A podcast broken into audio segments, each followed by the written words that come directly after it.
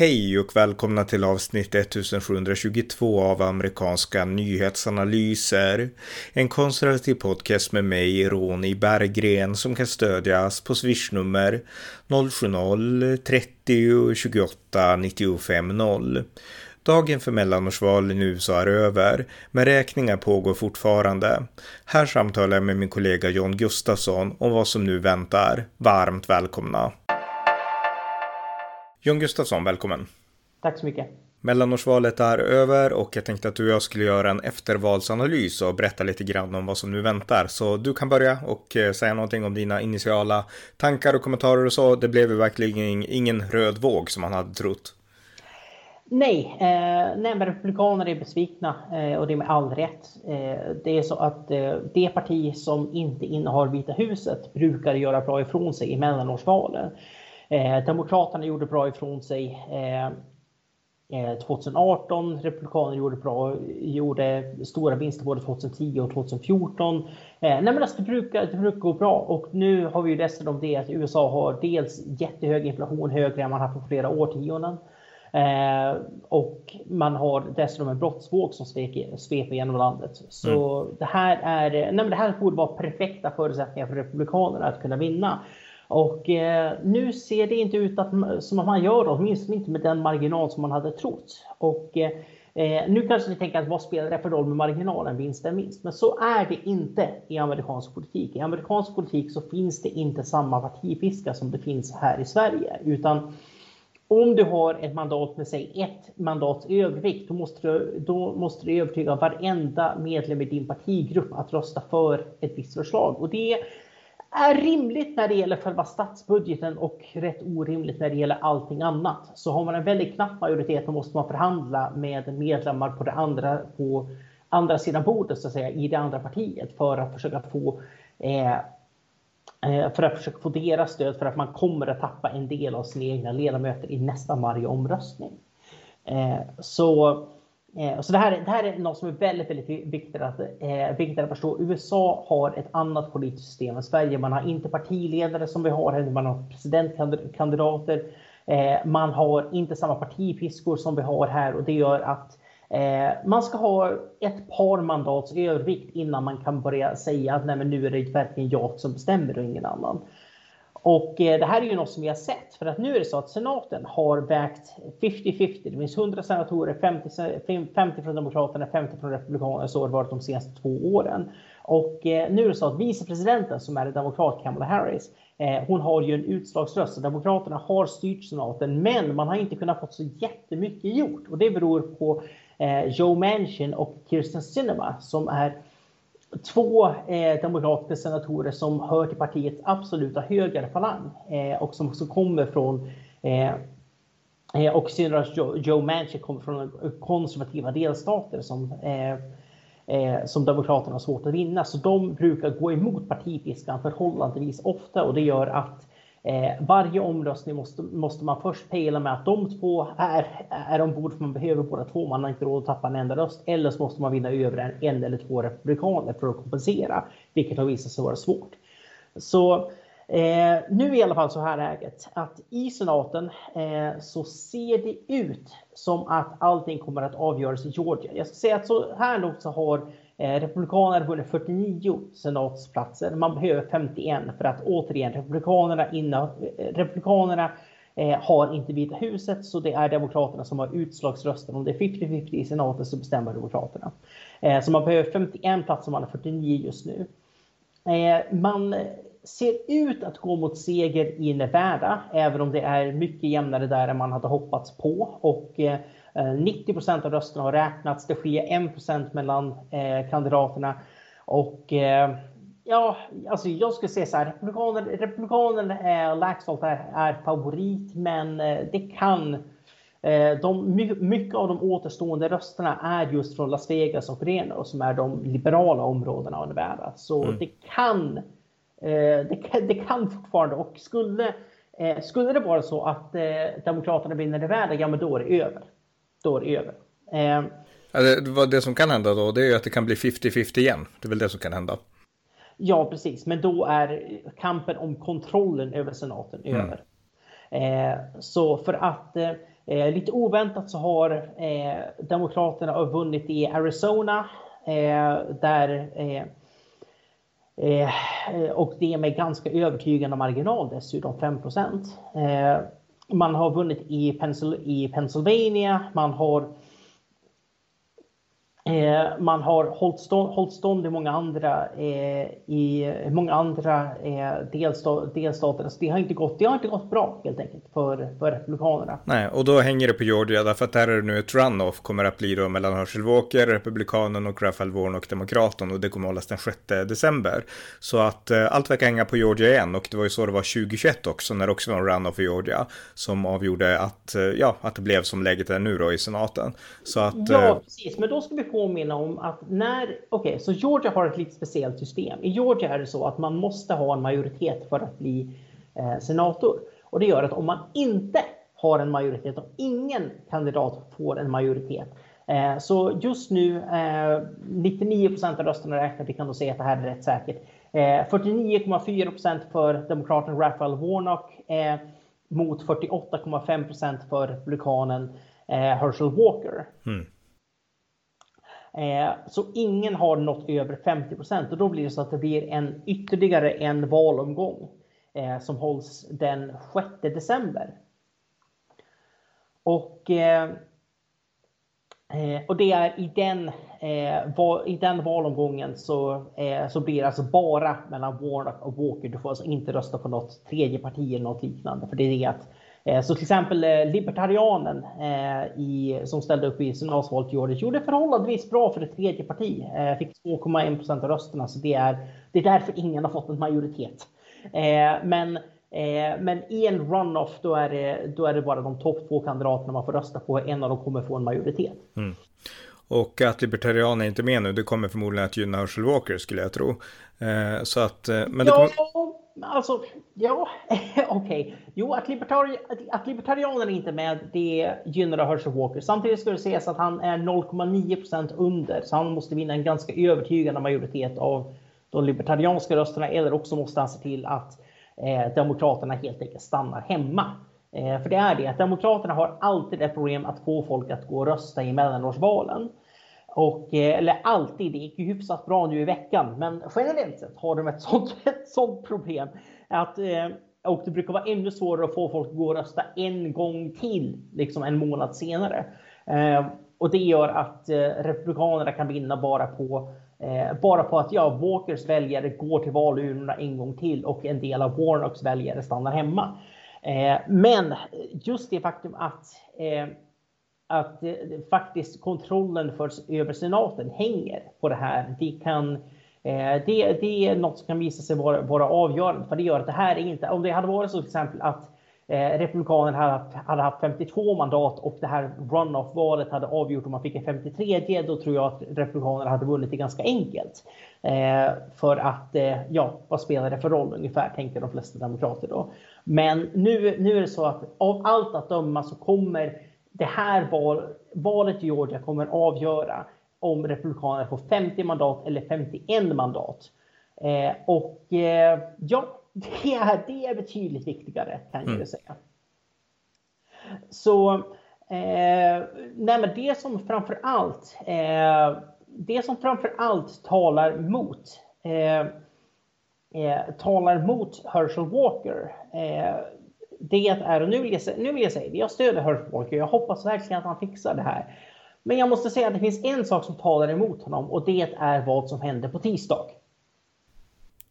Ja, precis. Och då kan vi komma in på det, därför att då kommer Donald Trump att komma med ett stort besked och eh, alla förväntar sig att det beskedet handlar om huruvida han ska eller inte ska ställa upp till president. Hans, han hade väl knappast gjort en stor affär av det om det var att han inte skulle ställa upp till president. Det hade han typ knappt skickat ett pressmeddelande om högst. Så är det. Det som kan kanske kasta smolk i bägaren är att han ändå är så nedslagen av det här resultatet att han kanske tänker att jag kommer inte kunna vinna. Men nej, sannolikt så kommer han att ställa upp. Alltså, alltså grejen, grejen är det att Donald Trump är inte längre favorit i Republikanernas primärval. Det vill jag säga efter den här tisdagen. Och för att ni ska förstå vad Donald Trump har med det här att göra. Eh, det, var, det var Donald Trumps briljanta idé att eh, Georgia skulle, skulle nominera Herschel Walker eh, en, en fotbollsstjärna utan politisk erfarenhet till senator. Eh, det var, sen var det också Trumps briljanta idé att välja Dr. Oz, Mehmet Oz, eh, till Republikanernas senatskandidat i Pennsylvania. Och det var Trumps briljanta idé att välja Blake Masters till senatskandidat i Arizona. Det här är alltså personer som Trump har kampanjat för, som Trump eh, alltså pushade för innan primärvalen och, och eh, endorsade. Eh, så det här är personer som är otroligt lojala mot Trump men inte har så jättemycket politisk kompetens och ingen av de här eh, av dem har politisk erfarenhet heller. Och eh, det är såklart inget problem för Trump, han bryr sig inte ett dugg om sånt, men det är många väljare som faktiskt bryr sig, i synnerhet när det är tuffa tider i största allmänhet. Då vill man inte ha in liksom en rookie som kanske är eh, bra på, spela, bra på att spela boll, men kanske inte så jättebra på, på lagstiftning. Liksom. Det är, väljarna resonerar, resonerar lite annorlunda än Trump i det här fallet. För att normalt sett, ska vi säga, Arizona är en i grund och botten republikansk delstat. Där ska republikanerna vinna. Eh, John McCain satt i, senat, satt i senaten i över 30 år för, för, för Arizona och det var aldrig ens jämnt i hans val. Eh, Georgia är en liksom djupröd, liksom, och rött är alltså republikanernas färg, bara så att ni inte blandar ihop det här. Det är en djupröd republikansk delstat Eh, det ska inte ens vara nära där heller om vi ska vara helt ärliga. Eh, Pennsylvania är en delstat som har trendat åt Republikanerna och även om det inte är något helt orimligt att man förlorar mot, mot där i, ett senatsval så skulle vi alltså påminna om att John Fetterman, mannen som just har, har blivit Pennsylvanias senaste senator, drabbades av en stroke för ett halvår sedan. Alltså, jag säger absolut inte här för att klanka ner på stroke-offer, men mannen kan inte tala i kompletta meningar. Liksom, allvarligt, ni skulle ha sett hans debatt mot, mot Mehmet As. Han, han är alltså, nej men det märks alltså, han är eh, bokstavligen hjärnskadad och vid hans ålder så återhämtar man sig inte så lätt från en, från en stroke. En stroke ger permanenta skador även, även hos yngre människor. Men eh, alltså, folket i Pennsylvania tog en, tog en titt på Donald Trumps personliga vän Mehmet As, tog en titt på en, en hjärnskadad demokrat och sa vi kör på demokraten. Och det gjorde man med betyd, betydande marginal dessutom, 4,5 procent marginal. Eh, alltså det, nej men det är katastrof. Det går inte, det går, det går inte, liksom, det här är senatsplatser som man har kastat bort Eh, för att man har nominerat personer som Trump har velat nominera för att de har varit lojala mot Trump, för att de har smickrat Trump, för att de har upprepat att oh, Trump vann visst valet 2020, jada jada jada. Eh, och jag menar, i representanthuset finns det ännu fler exempel på det här.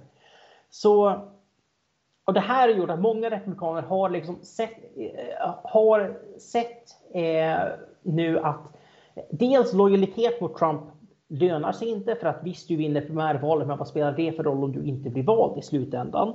Eh, dels eh, så ser, ser, man att Trump tänker inte på laget. Det är någonting som jag visste hela tiden men det är tur att några andra också insåg det nu också.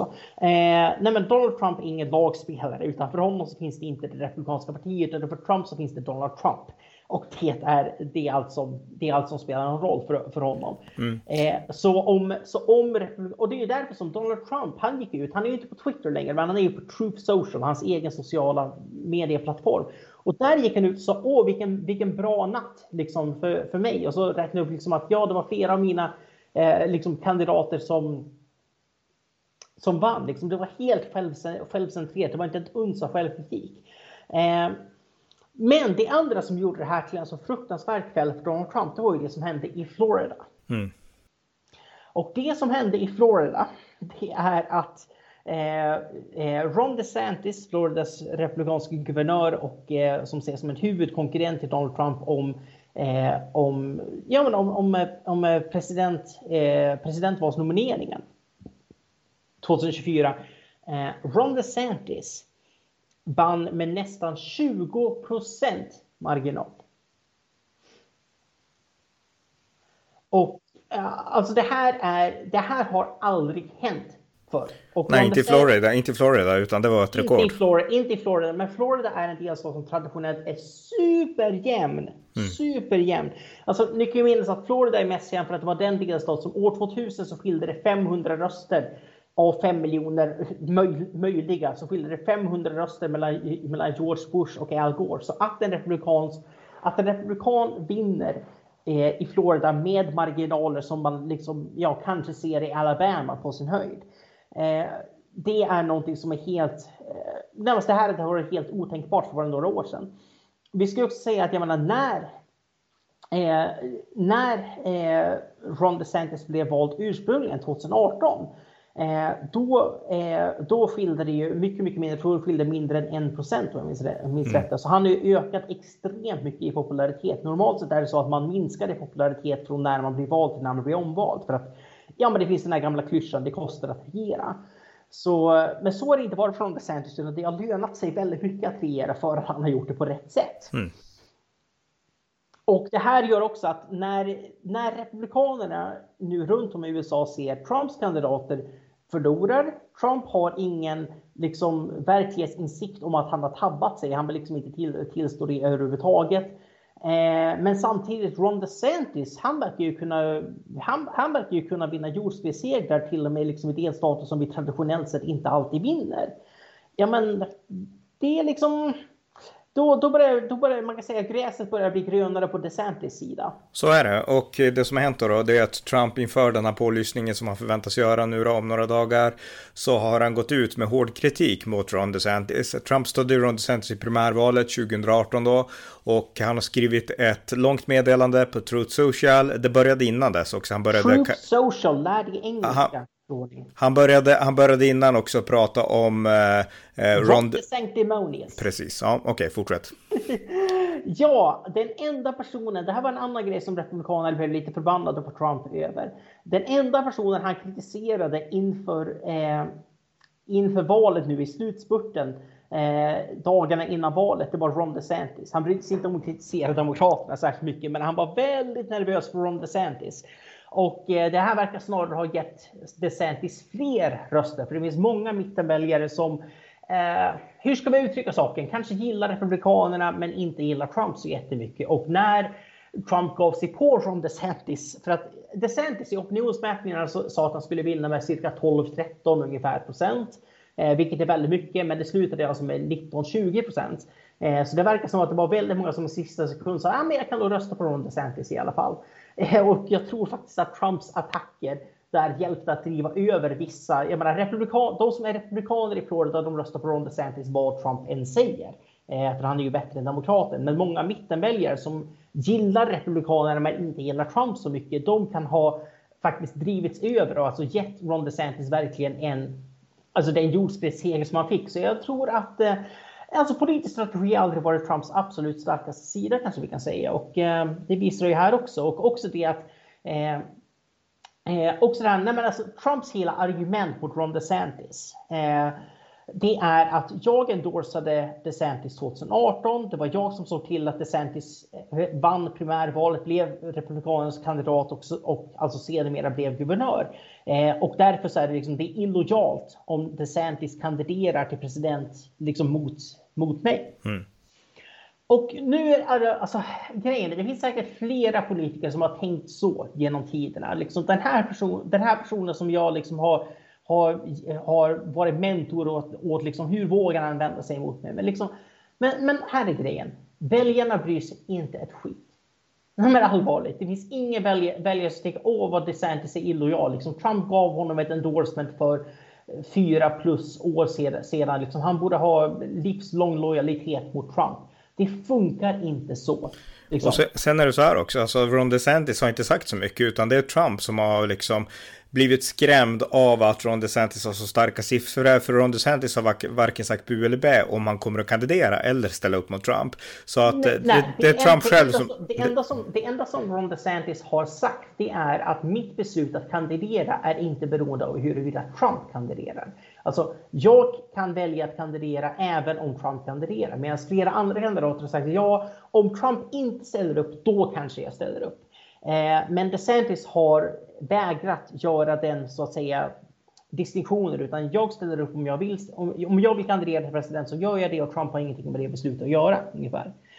Och eh, eh, Nej men, nej, men hur, nej, men hur som helst, nej, men det här, just det här med att eh, DeSantis har inte sagt så mycket och han har inte heller svarat på det Trump har sagt. Eh, och det gör han rätt, eh, faktiskt rätt i för att eh, det Trump vill det är ju att få in, det är ju dra in, nej, men dra in DeSantis i smutsen så att säga. Utan nu är det så att DeSantis låter Trump riva ut sig själv här. Han, Eh, han ignorerar Trump och varje dag han ignorerar Trump så blir Trump ännu argare. Så nu, som sagt, han gick ut här med att ja, men han, det är så illojalt och jag liksom, och han ringde mig och, och tiggde om mitt stöd liksom där i, i slutet av 2017 och han hade, han hade ingen chans i, i, i guvernörs, i primärvalet och så, sen fick han mitt stöd och jag räddade honom och jag byggde upp honom ungefär liksom. Mm. Och det är ju bara det att, okay, alltså till att börja med, ja, Donald Trumps stöd var viktigt för Ron DeSantis. Mm. Men två, det var faktiskt inte nödvändigtvis avgörande om man ser på opinionsmätningarna från primärvalet.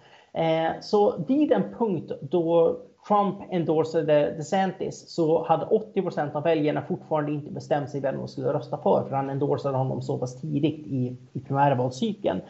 Eh, efter det så fick DeSantis ett uppsving, sedan gick det neråt igen, sen gick det uppåt igen, sen hade han en stark slutspurt och eh, vann primärvalet ganska övertygande i slutändan. Så att eh, liksom, Trump hade absolut en effekt. Absolut. Men Ron DeSantis hade flera personer som, som hjälpte honom och stöttade honom. Han hade en väldigt effektiv kampanj liksom, det, är inte, det är inte så att, att liksom, hade, det, hade det inte varit... Och man ska också det, säga det, Ron DeSantis hade suttit i kongressen i representanthuset för Florida sedan 2012, så han var inte alls okänd, han var inte oerfaren, så han var ingen sån som jag menar, han var inte som Mehmet As eller Herschel Walker i att hade det inte varit för Trump så hade han varit ingen alls. Nej, och det, jag ska säga också att Ron DeSantis har skrivit en bok som jag nyss upptäckt som handlar om USAs författningsfäder som han skrev 2011. Intressant, det visste jag faktiskt inte. Mm. Ja, fortsätt. Har du mer att säga om det? Eh, så i alla fall, så, nej alltså jag, man, man märker nu att, jag menar, eh, att även de mest Trump-vänliga eh, rösterna, jag menar, ta Mike Cernovich, ta typ hela Fox News. Och jag menar, allt det där är liksom, nej men lägg av Trump, liksom, mm. stig åt sidan, liksom, låt DeSantis ta, liksom, ta, ta över manteln nu. För att nu är det det att Trump jag menar, vad jag än må tycka om honom så är det så att Trump idag är väl ihågkommen i det republikanska partiet, trots allt. Och eh, om han däremot skulle bestämma sig för, för att han ska eh, köra en jättesmutsig primärvalskampanj mot Ron DeSantis som kommer leda till att dels ett, Trump blir inte, blir inte president igen och det blir inte heller Ron DeSantis efter en sån, efter en sån kampanj. Om han skulle få skulden för det, eh, Nej, men alltså, det, alltså, nu tror jag det att, jag menar jag är inte naiv nog att tro att Donald Trump är en vanlig politiker. Eh, så jag är inte naiv nog att tro att han bryr sig så jättemycket om sitt eftermäle. Men om han gör det överhuvudtaget så borde han tänka sig för här. Mm, för och det, att... borde, det borde han gjort redan 2020 efter valförlusten mot Biden. För jag menar, tänk Trump om han inte hade drivit på det här med konspirationsteorier, 6 januari hade aldrig inträffat, utan bara hade sagt äsch, jag förlorade, jag testade igen om fyra år. Jag menar, då hade ja, han... Men, men då... han, han, hade, han hade faktiskt kunnat säga, nej men det kostar att regera, det kostar att regera under pandemin. Det fanns många goda ursäkter till varför han förlorade. Jag menar, det är klart, det var ett jättetufft läge verkligen. Så... Jo, jo, men hade han sagt så, då hade han haft en chans och folk hade kunnat precis. kämpa sympati med honom. Men alltså, han har ju bränt sina egna broar under de här åren. Ja, precis. Och det är ju det, är ju det att, jag menar, för liksom Republikanernas kärnväljare kanske inte spelar någon roll vad som händer den 6 januari eller inte händer då. Men jag skulle säga så här att skulle Trump kandidera till president igen så kommer den, alltså de bilderna kommer gå på repeat. Mm. Liksom i varenda mm. kampanj är.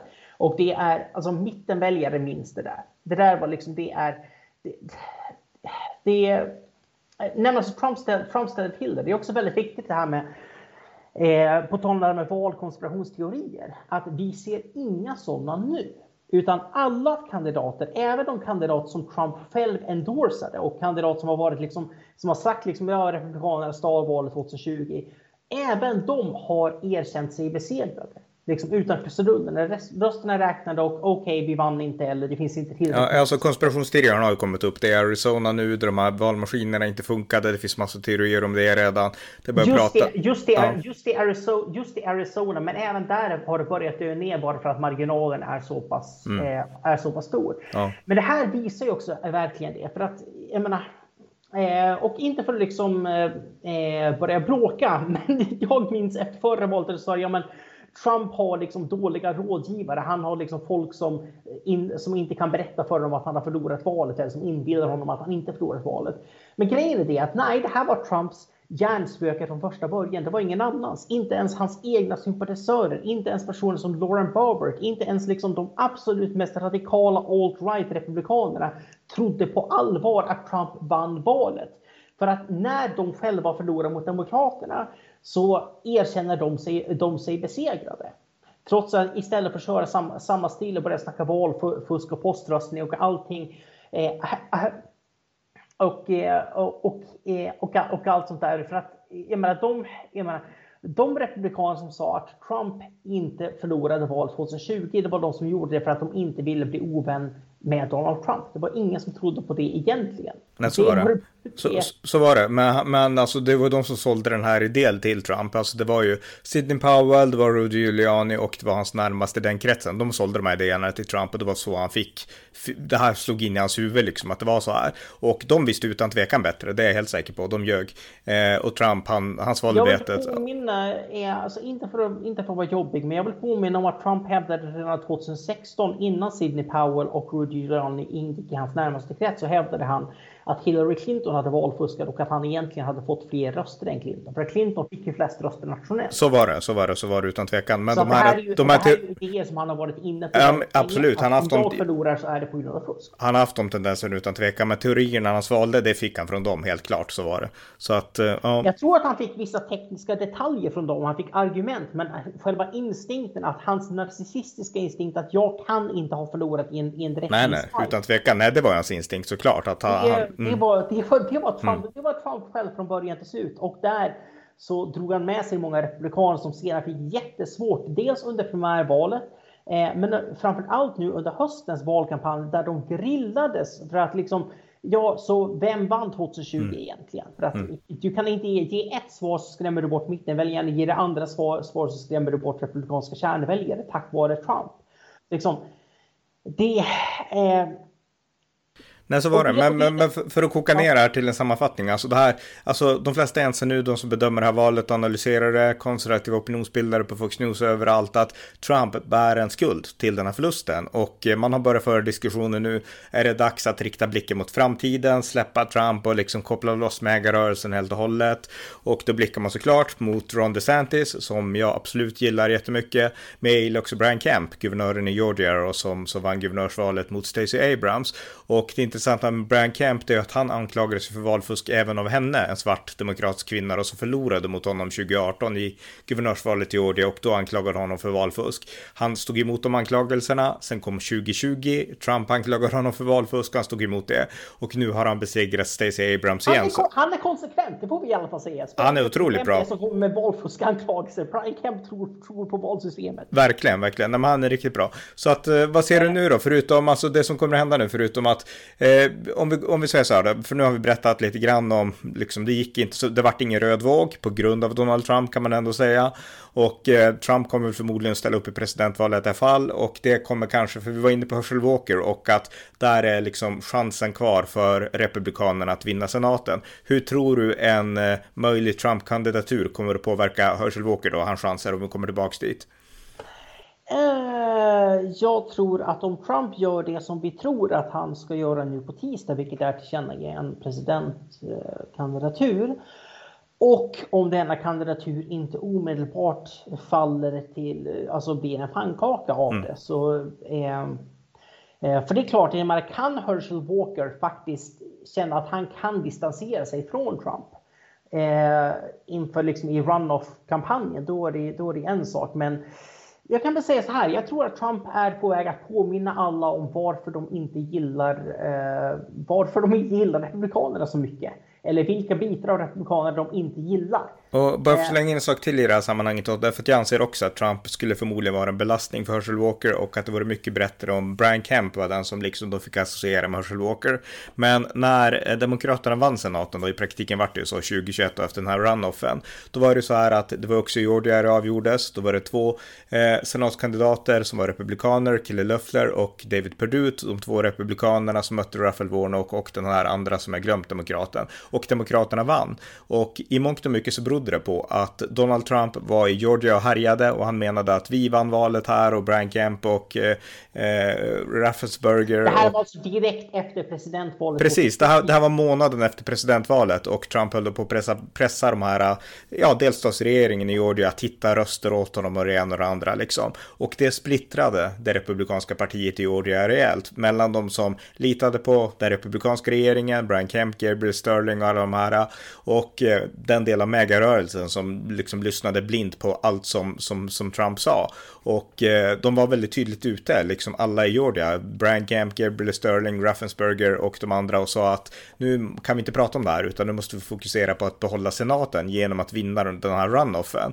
Och eh, det var inget som Trump brydde sig om alls utan han pratade om liksom sitt valfusk och så. Så att då splittrades väljarna. Så man kan säga att republikanerna förlorade senaten och demokraterna vann senaten där 2021 då på grund av att Donald Trump inte kunde liksom släppa sitt eget. Inte kunde hålla käft om vi ska vara helt liksom brutalt ärliga. så var det. Så var det. Och det riskerar att upprepas igen nu.